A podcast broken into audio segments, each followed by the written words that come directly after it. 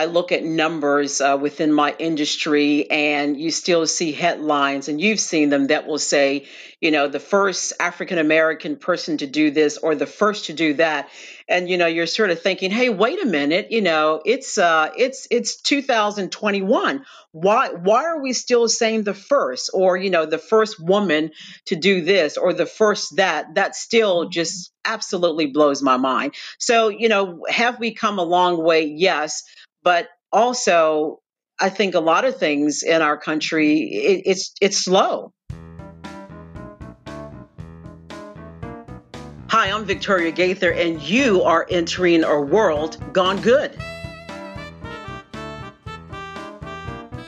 Well, hello, my name's Steve, and it is Amazing May, where we are doubling your good with two new episodes every Wednesday this month. This episode is your second new one on the same day. Lucky, lucky you. World Gone Good continues to grow our audience thanks to listeners like you who don't just listen, you subscribe to us, you share us, you rate us, and you review us. All of these things are such good things and help us spread the good. So, for any of those that you've already done, for all of them that you've done, for any that you still will consider to do, we say thank you. Thank you for helping us spread the good. It's pretty, and that word is going to become very ironic in a few moments here.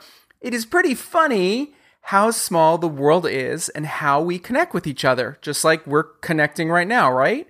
Well, here's a little story. I created a web series called Pretty about 10 plus years ago, and it gained like a cultish following and won some awards and got a bit of press. Maybe you've watched it. If you haven't, go to YouTube and look up Pretty the series. Um, enjoy the show. Uh, one of these pretty related people was a man named Michael Couch, or as he was known back then as Michael K.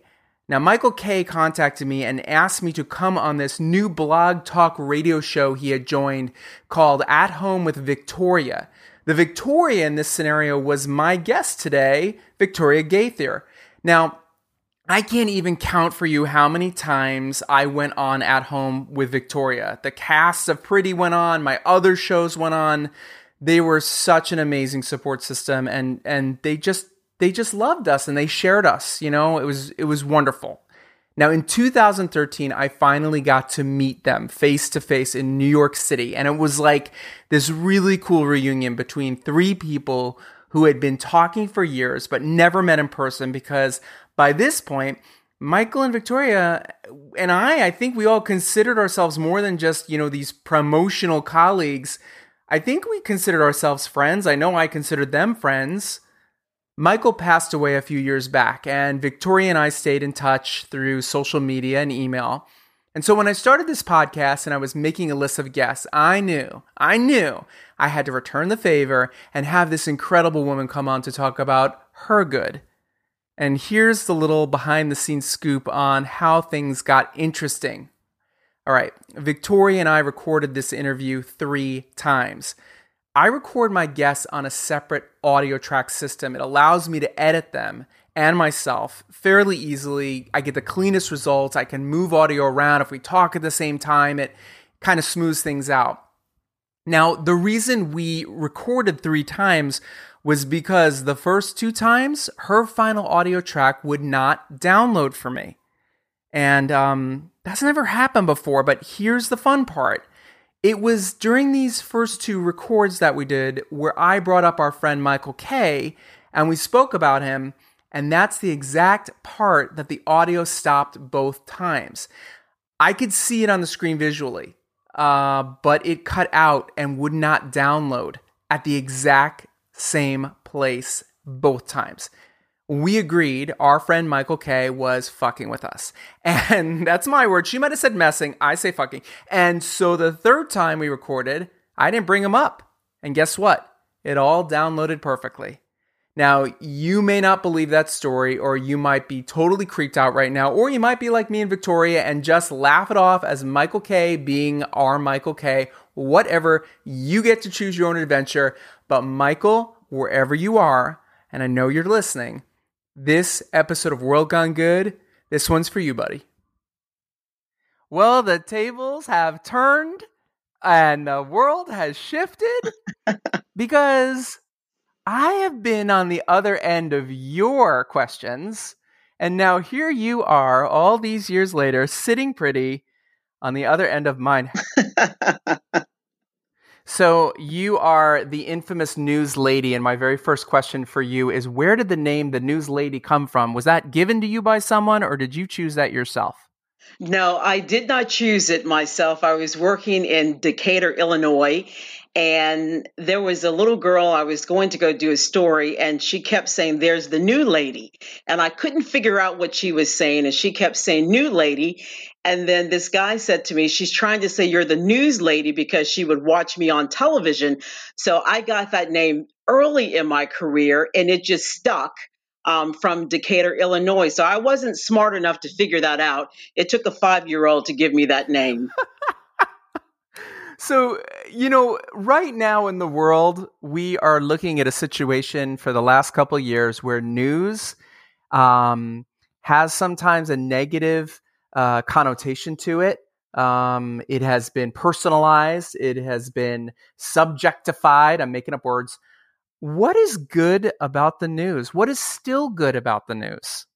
It's interesting because, uh, of course, being in the news business myself, I was a huge consumer of news.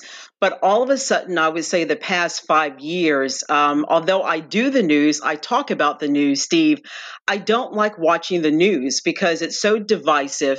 It's so, um, you know, one sided so really if you're going to watch your regular you know fox cnn msnbc and your regular stations locally where you live i mean there really is not that much good news out there.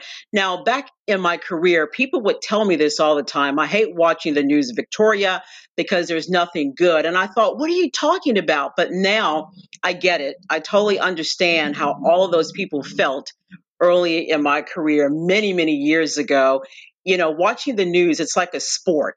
And I don't want to watch the news and have to feel like I'm, I'm in a boxing ring, you know, just trying to get information. So to me, news changed from news to sort of um, entertainment news, uh, if that makes any sense. And when you started, you went to college. What, what did you go to college for?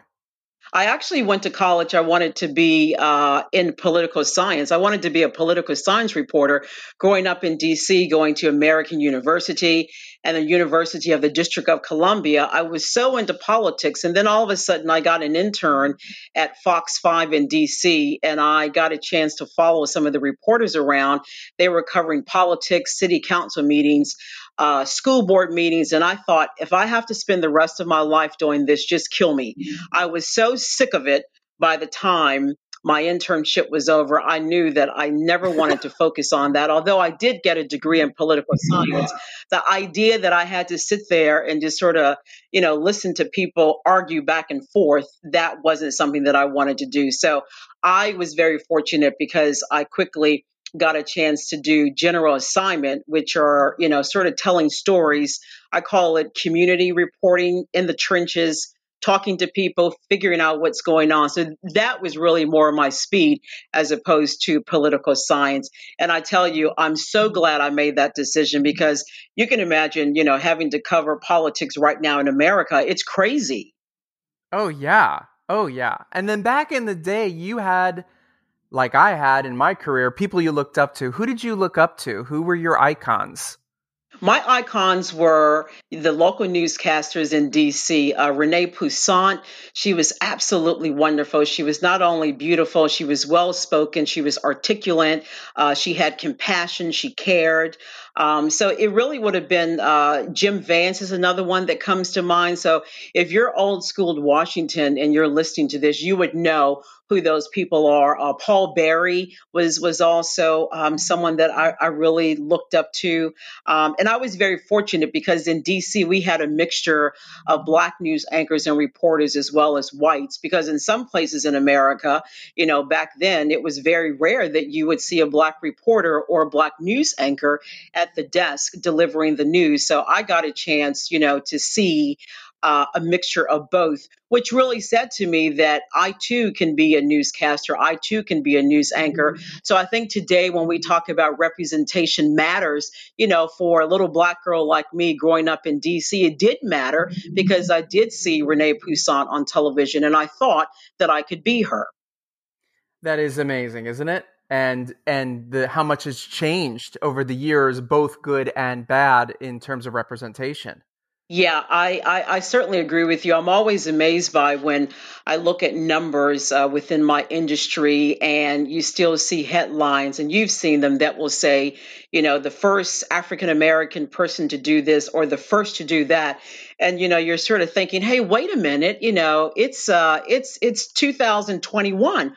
Why why are we still saying the first or you know, the first woman to do this or the first that? That still mm-hmm. just absolutely blows my mind. So, you know, have we come a long way? Yes, but also I think a lot of things in our country it, it's it's slow. Oh, it's very slow. But as long as we're here for the moment, let's jump to an, a whole other place for a second. What were your feelings on the morning of, I believe, January, I want to say 20th, when Kamala Harris became the first, not just woman, to become second in charge, but a black, Asian dissented woman. What, what was in your heart that day? I was feeling exactly like I felt all of those years growing up in DC watching black women on television. I felt like, you know, there's going to be some little Victoria you know, who's somewhere in America or even overseas who's going to look at her and say, I can do that. I can be that. She represents who I am. She represents, you know, my culture, my history. She represents being a woman, a black woman, a woman of Asian descent. So when I saw that, you know, of course I had a big smile and I was very happy about it. But but for me, it really took me back to being uh, a kid and and looking at that and saying, there there's some uh, kid of color here in America or around the world who is going to be in her position because she's there. So, because she's there, now the door is open. All of us can do it. How many years were you an anchor in Washington, D.C.? So my career spans like so many years. I started off as a uh, intern in DC, and I worked at uh, Channel Five, and then from there I went straight to Baltimore for my first full-time job as a associate producer and writer. And uh, then i went to the midwest. I came back to dc so i basically freelanced in dc doing radio and also interviews as well. So i've, I've been at this for at least 16 years now although you'd never know looking at my face. That's right steve right? You'd never know looking at me. Well you it, you are like me. We don't crack we we moisturize, moisturize, moisturize. That's true. No, we don't crack. But no, um, so so even now, I'm a freelancer. I work through the National Press Club in DC. So I, I've I've been at it for a while, and in DC for a while. And also, as you know, I spent five years overseas in New Zealand as a reporter uh, and speaker. So yeah, I wanted to get to that. You were here in the United States during the Obama years. And then you moved over to New Zealand right during the Trump years. What was that transition like as an American going to New Zealand, but also looking back at what was happening in your home country? It was interesting, yes, because when I first got to New Zealand, Obama was still in office, and New Zealanders loved President Obama. They loved every single thing about him, even the Australians and Fijians, because I uh, spent time in those countries as well. Uh, they, they believed in President Obama. They believed in his policies. They believed that he was good for America, and they also believed that he was good for the world.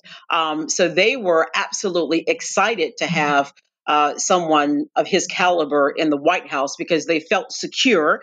And they also felt like that he was not only going to look after America, but that he was going to look after the world and he was going to make decisions based on the world. Uh, and of course, you know, then Obama left uh, office and Trump became president, and things quickly changed. So, as an American living overseas, and also just uh, aside from being a journalist every single day I would leave and go to the grocery store, the gas station. It didn't matter, Steve, wherever I went, I was always getting questions about um, Trump? Why is he doing this? You know, what, what, how could you Americans even vote someone like him in? What is going on in your country? So it was almost, you know, living your life having to explain. And I had no, no explanation myself as to why those things happened. Um, but it, it, was living in a country where you have to live your life and explain and also apologize. There were many times things would happen at home in America, whether it was a shooting, whether it was a stabbing, whether it was a uh, a new policy that went into effect. Because me being an American, I got the brunt of it living overseas and doubly as a journalist. So my life overseas, a lot of it was speaking and also having to apologize and to explain why Americans made the decisions that we made. And I've got to tell you, some days it was easy to do, other days it was very, very difficult, especially, Steve, when we would have uh, the big mass shootings here. Um, a lot of times for two days, I would never go out the house because I didn't want to have to have a conversation about gun rights. I didn't want to have to try to explain things and, and quite frankly, feel ashamed about it. You know, feel ashamed uh, being an American and those horrible things are happening in my country.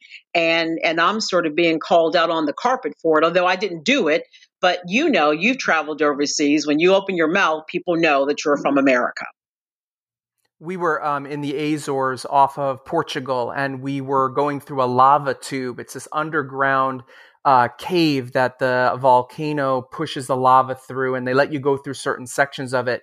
And we were with a whole group of people from all over the world, and one uh, family from Sweden or or Germany, wherever they were from, and they spoke fairly good English. We could totally understand them, but they were like, "How can you live there? We we wanted, we've always wanted to go. We'd never go. We'd never go. We're too afraid of getting shot." And it was this sobering moment, and I found myself saying no, no, no, there's so much good about America. You're just seeing, you're seeing the headlines. You're seeing the shock value. You're seeing the thing that sells commercials and, and, and sells, pushes, you know, agendas. And exactly what you just said. It's just very interesting how the rest of the world sees us. Yeah, it is. And, and, and, and I said the same thing because I did, like I said, quite a bit of uh, speaking throughout New Zealand, and I always tell them, you know, I'm in the business of news. You're in the business of news and entertainment. So, you know, what what we do in America, in that sense, we do very well.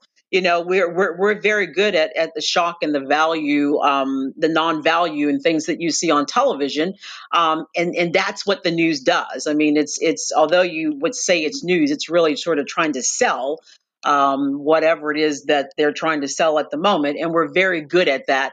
So I would, you know, tell people, you know, you get to see us at our worst, the worst of the worst at our raw when we're killing and stabbing and, you know, fighting for our rights and fighting for Black Lives Matter. I said, you guys get to see the worst of the worst. But unfortunately, what you know or fortunately what you don't see are all the amazing americans who are out there you know, who are doing wonderful things, you know, where you do have blacks and whites and Hispanics and Chinese people that are friends that are talking to each other, that are going to eat together, that have relationships, you know, where, you know, you actually do have that in America.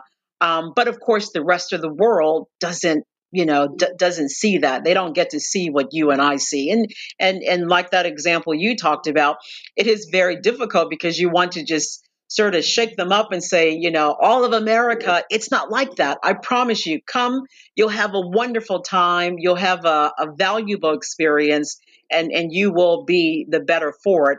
But the other thing that I remember a woman in New Zealand said to me, she said, you know, Victoria, you also have to understand that no matter what people say, and I do believe this, America still sets policy and sets the pace of the world and and and she said it, it, doesn't matter if you're up against China, if you're up against Russia.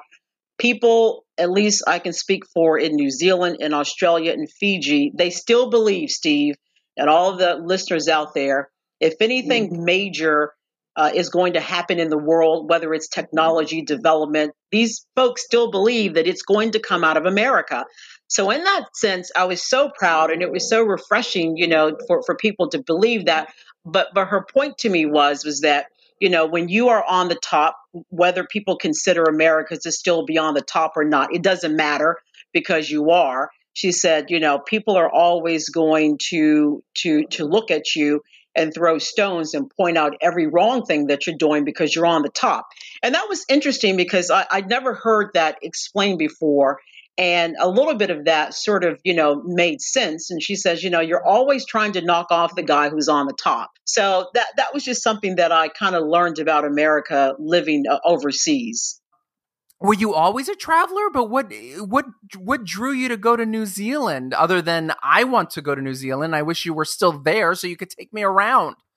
That's a good question and it really makes me think about that. And the sort of thing that comes to mind is growing up in DC. Um, we always in the summertime would travel around DC. My grandmother and mom would make sure that we went to the Smithsonian museums.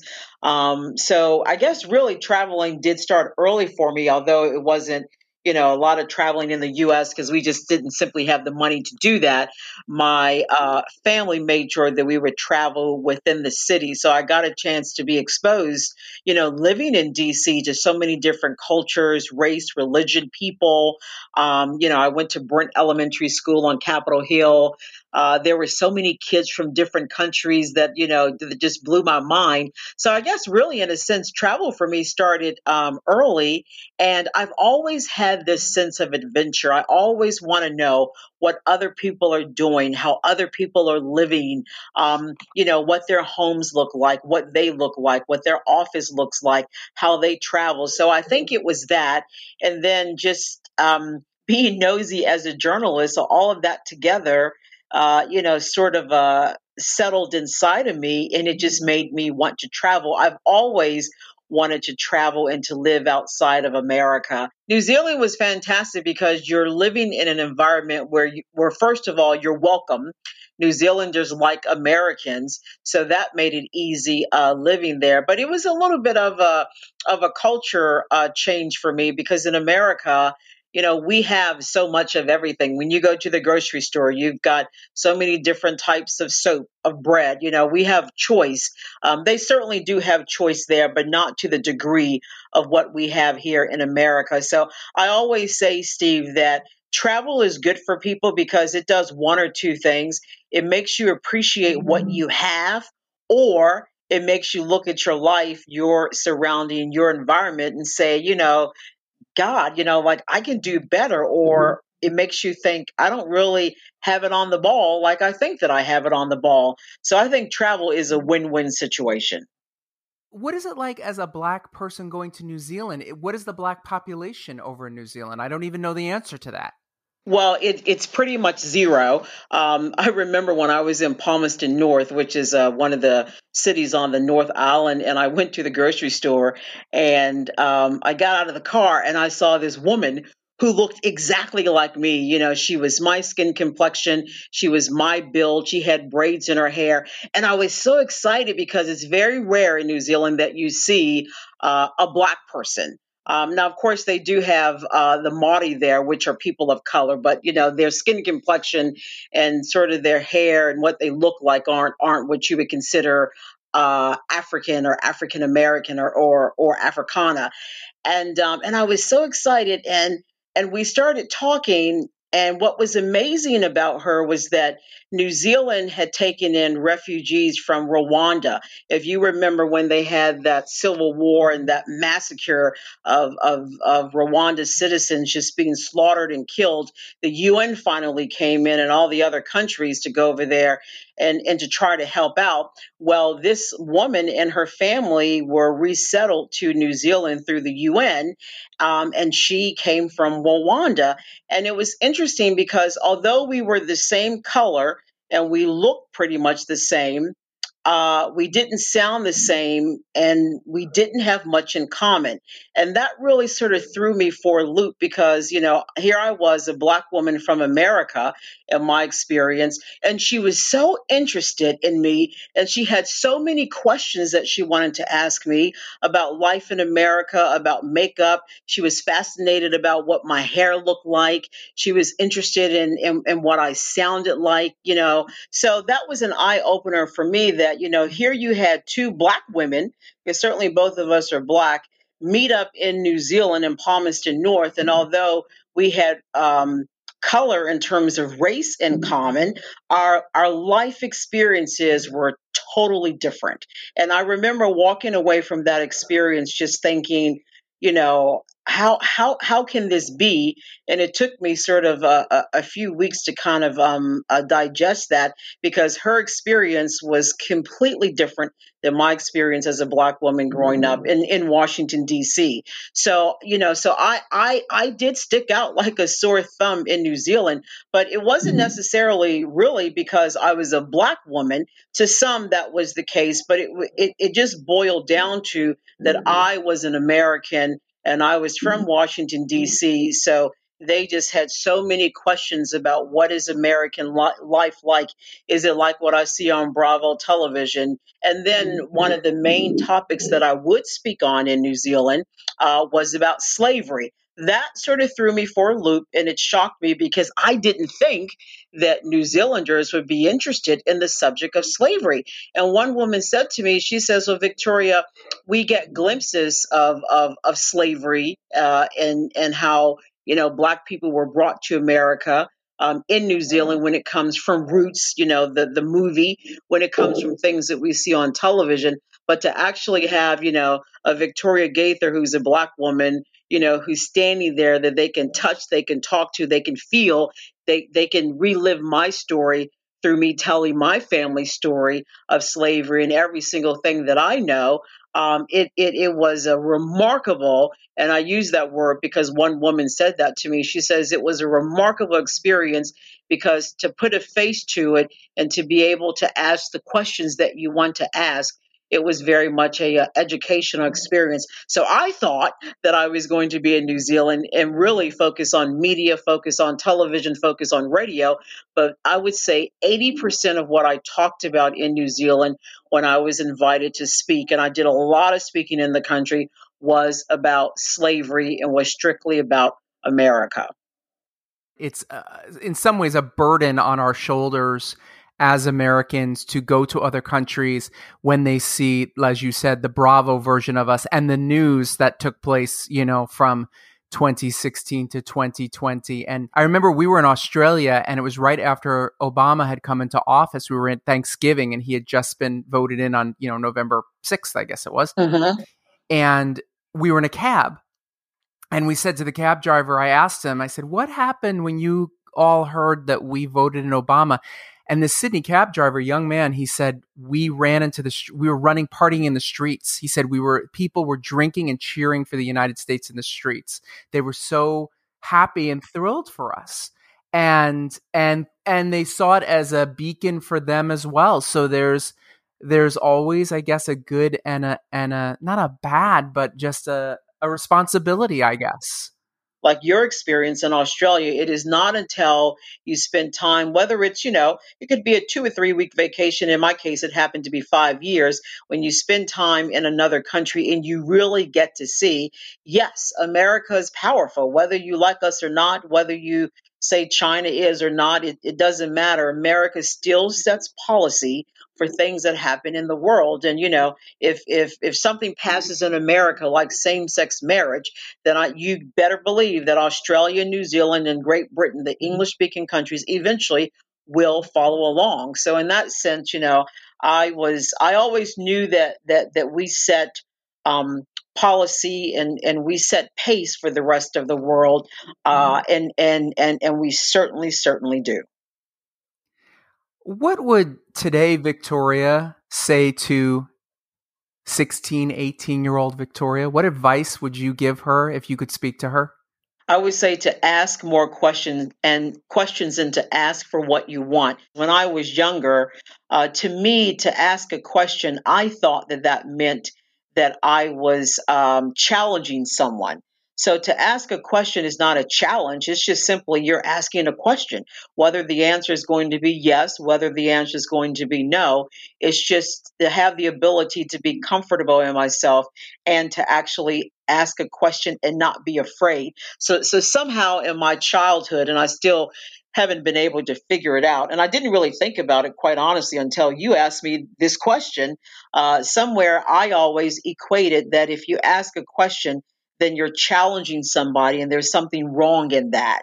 Um, so I, I would say it, it, it would be that. So if anybody is listening, you know, just because you ask a question, that doesn't mean that that that you're challenging someone. You just simply want an answer, you know, what whatever that answer is going to be, which is quite ironic because I ended up in my life, you know, being a broadcaster, a writer, asking questions, but back then I, I didn't have the ability nor the confidence to do that.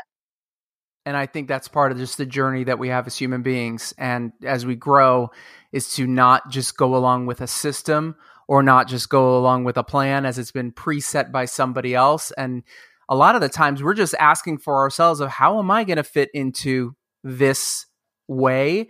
And then trying to discover mm-hmm. if there's a way we can create a new path that mm-hmm. may be for us. And then who knows what'll open for other people. Yeah, and I think also too the the word that that we use uh, at least now I think in in in the year in the 2000 and you quite commonly hear people say a voice, you know, giving somebody a voice. So I, I, say, looking back, I didn't understand as a child. I didn't understand as somebody who was in my teens. And quite frankly, I didn't even understand in my early 20s when I when I started working for a television station that I had a voice and that that voice was valid, that voice was important, and and and that voice, um, you know, wanted answers. So I think now it's great because whenever I hear someone say, you know, you have a voice, or or to give this a voice, or to give that a voice, I think it's fantastic because not everyone, you know, was was like Victoria when I was you know 13 14 15 16 years old i didn't have a voice. I really would have had to rely on someone else to be my voice because i was afraid to ask a question or to speak up. So i love it now when people you know give voice to things. We end this show with three questions. Don't worry you know the answers. First and foremost the easiest question where can people find you online and follow you Oh, please, please follow me on Instagram. I'm always somewhere. And I'm sure, Steve, I know you're going to uh, put it inside your uh, show information, but it's where to next Vic. And that's where the number two next Vic, V I C.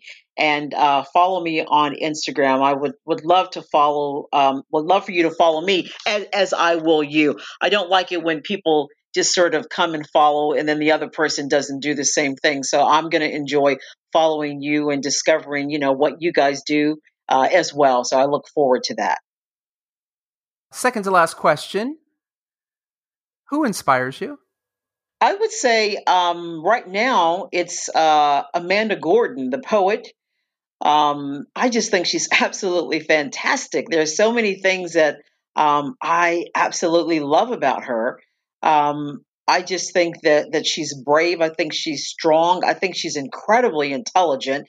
You know, so I I, I look at her um, and I just think that wow, like like there is really still hope left in America. You know, I, so I would say right now a lot of young people inspire me because you know when you and I are gone and we've moved on and you know our voice is is is quieting down.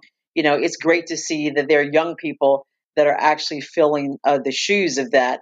Um, and right now, I'm inspired, really, as timely as it is, as we have this conversation, by all of the uh, the Asian women that are coming forward, standing up for themselves. You know, saying, you know, stop Asian hate. You know, I mean, as we have this conversation, we just had the the the, the shooting of was it uh, eight people, six are, are Asian women from uh, Atlanta, Georgia you know so so just to see not only asian women but just people in america and even around the world standing up mm-hmm. saying hey listen you know this is wrong. This this stuff has to stop. So so so everyday people when we have these types of horrible situations that i see inspire me because they're doing the right thing and they're giving a voice to something that's wrong and finally, this can go back to anything we've already spoken about or anything you want to say.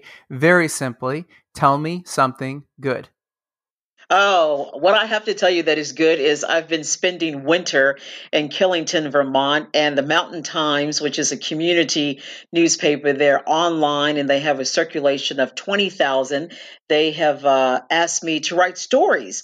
So while I am here this winter, I've been writing amazing stories, community stories about people that are doing fantastic things, people that, you know, have lived and have worked here for 30 some years that are making a contribution. I did a story story that's in the paper that I'm looking at right now on maple syrup. I didn't know much about maple syrup except that I knew that, you know, you kind of drill a hole in the tree and you get the sap out. But I've learned all about that process. Two wonderful uh, uh, families that run maple farms here. So it's sugaring season. And um, just being able to meet a lot of local people in Rutland and also Killington uh, at the ski mountain that are just amazing people living their everyday life but doing wonderful things. So that's my good news is that the Mountain Times gave me the opportunity to write stories about everyday people.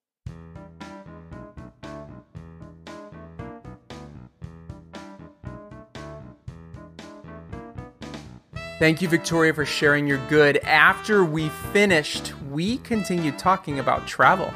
And I mentioned how much I want to go to an ice hotel. Look it up, ice hotel. You said yes to that, Victoria, and you better believe I'm going to hold you to it. Next time on World Gone Good. My message is it's never too late to be your authentic self, and it's never too late to begin again. I shouldn't be an optimist with my life story, and I am. Amazing May continues with double the shows all month long, so we've got two brand new ones coming right at you. My friend Quinn Fontaine is a trans actor, author who teaches people how to be free through the good of improv. And I hated what was going on in the country. I never believed or thought that I was so naive that we are all going to get along, but I really just believe that we can get a conversation going. Christina Crowley is the creator and host of We as Citizens podcast, which started much like this one did. She wanted to share positivity with the world through the people who are making positive things happen, the positivity makers. It's two inspiring shows that are coming your way. Until then, be good.